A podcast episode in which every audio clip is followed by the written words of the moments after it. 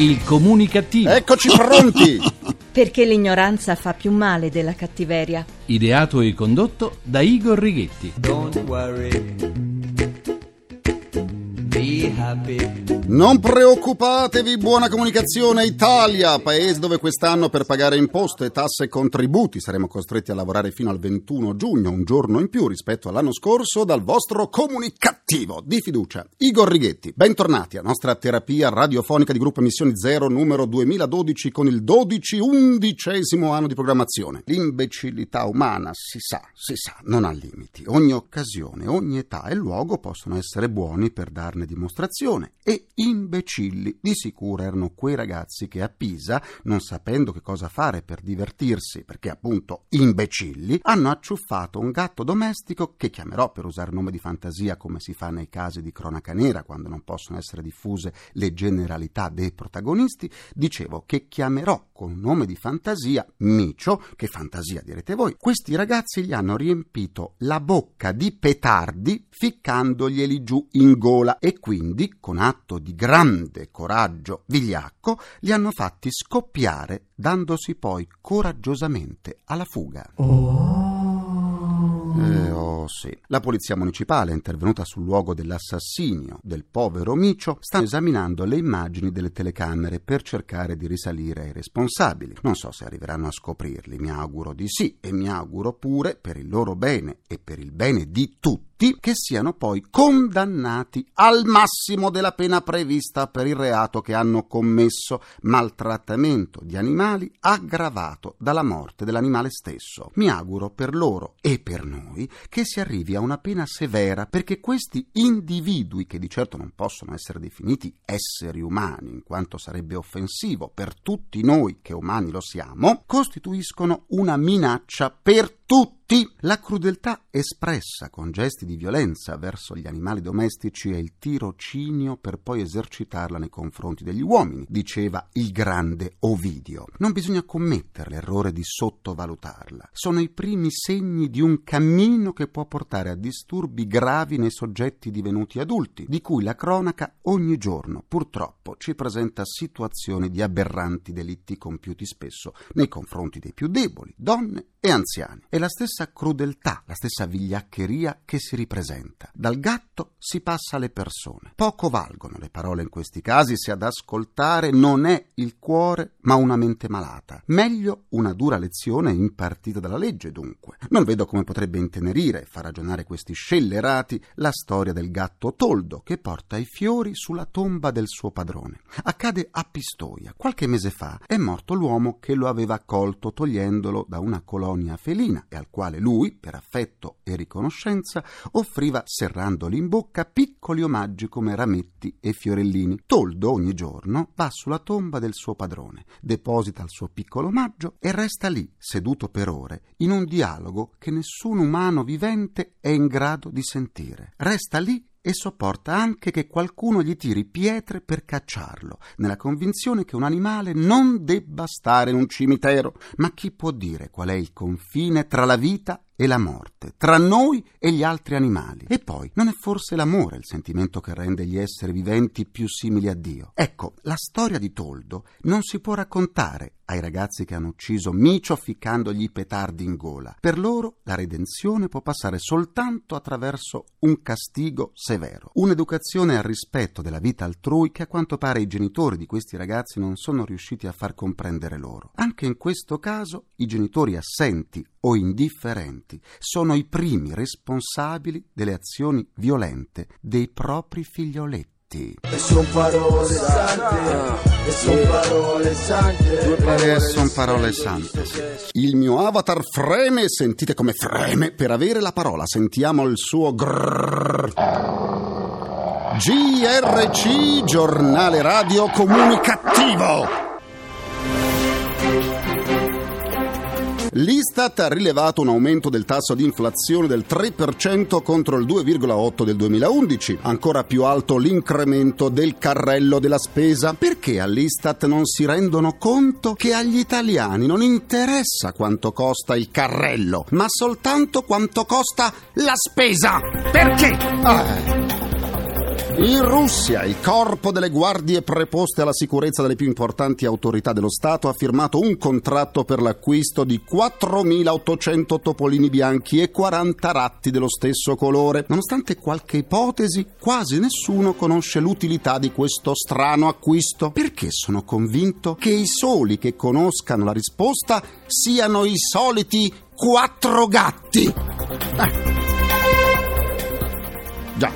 Per riascoltare le sedute del comunicativo andate sul sito comunicativo.rai.it dove potrete anche scaricarle in podcast e sentirle in caso di Alluce Valgo, perché io valgo. Vi aspetto pure sulla pagina Facebook del comunicativo facebook.com slash il comunicativo. Lascio la parola al promo del nostro concorso nazionale per aspiranti conduttori radiofonici. La radio è di parola.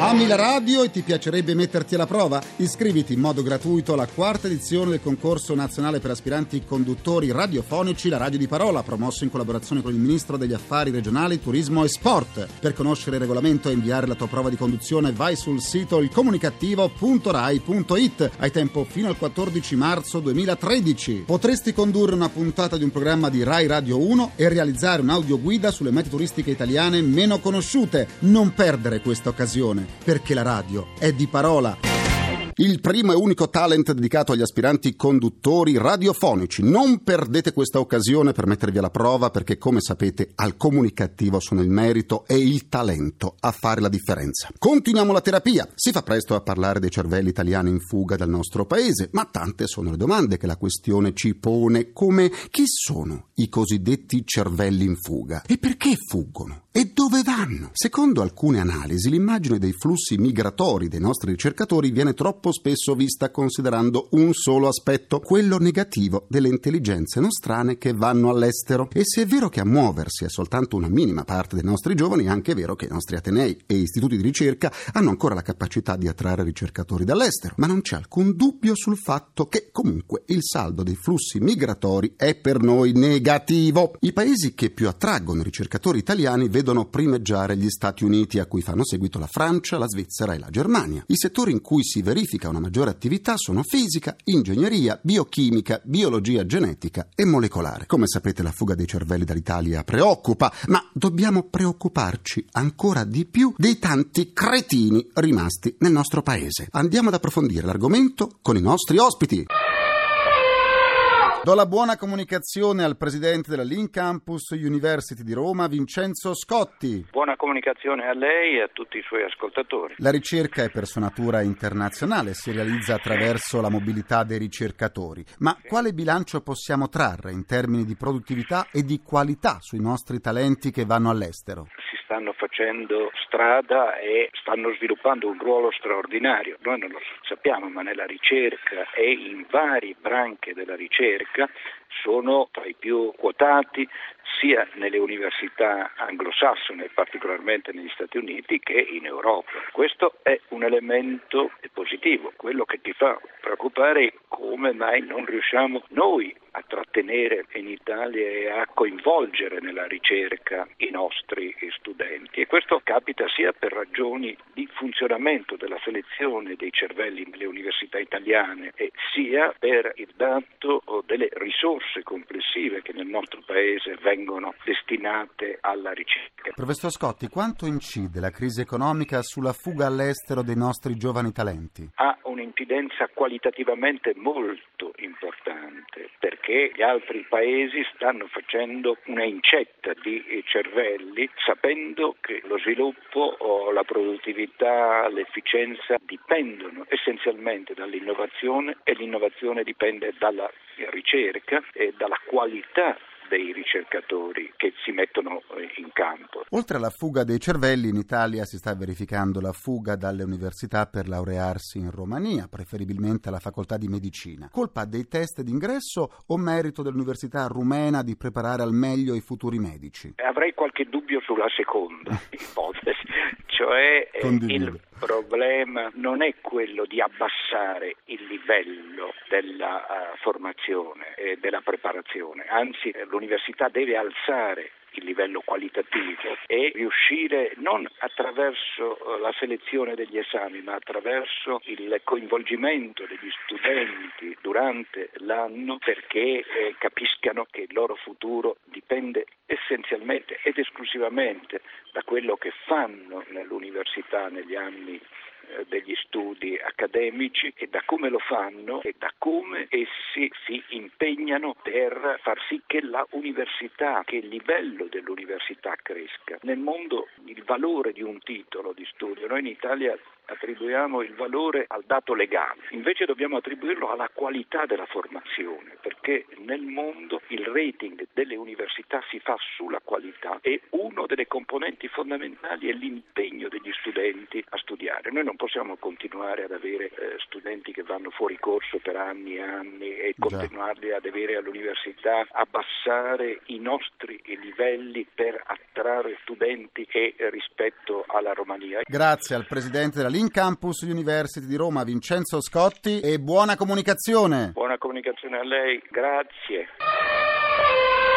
La nostra mascotte precario con il suo barrito annuncia l'ingresso dell'amministratore di un'azienda italiana di prodotti di pelletteria, Marco Palmieri. Buona comunicazione. Buona comunicazione a tutti. Il brand della sua società è affermato in tutto il mondo come prestigioso esempio del Made in Italy. Come trattenere il talento in Italia? Innanzitutto i talenti stanno in ambienti attraenti, evidentemente. Attraenti economicamente, culturalmente, eticamente. Diciamo che al momento l'Italia non vive queste tre dimensioni al massimo dello splendore splendore, ma il talento deve innanzitutto trovare un ambiente che lo ascolta. Chi ha delle idee deve trovare facile comunicarle e deve anche sperare, credere che qualcuno ne, ne tenga conto. Come fanno a farsi ad ascoltare? Sarebbe importante promuovere ad esempio delle gare, dei concorsi, delle pubblicazioni con il tramite delle quali chi ha idee possa farle conoscere, possa comunicarle e anche ottenere dei primi endorsement da parte di chi fa queste cose. L'anno scorso la sua società ha presentato 14 progetti di borse realizzati dagli studenti del corso di laurea in disegno industriale dell'Università di Firenze. Aver dato la possibilità a giovani creativi nel campo del design di esprimere il loro potenziale è stato importante, ma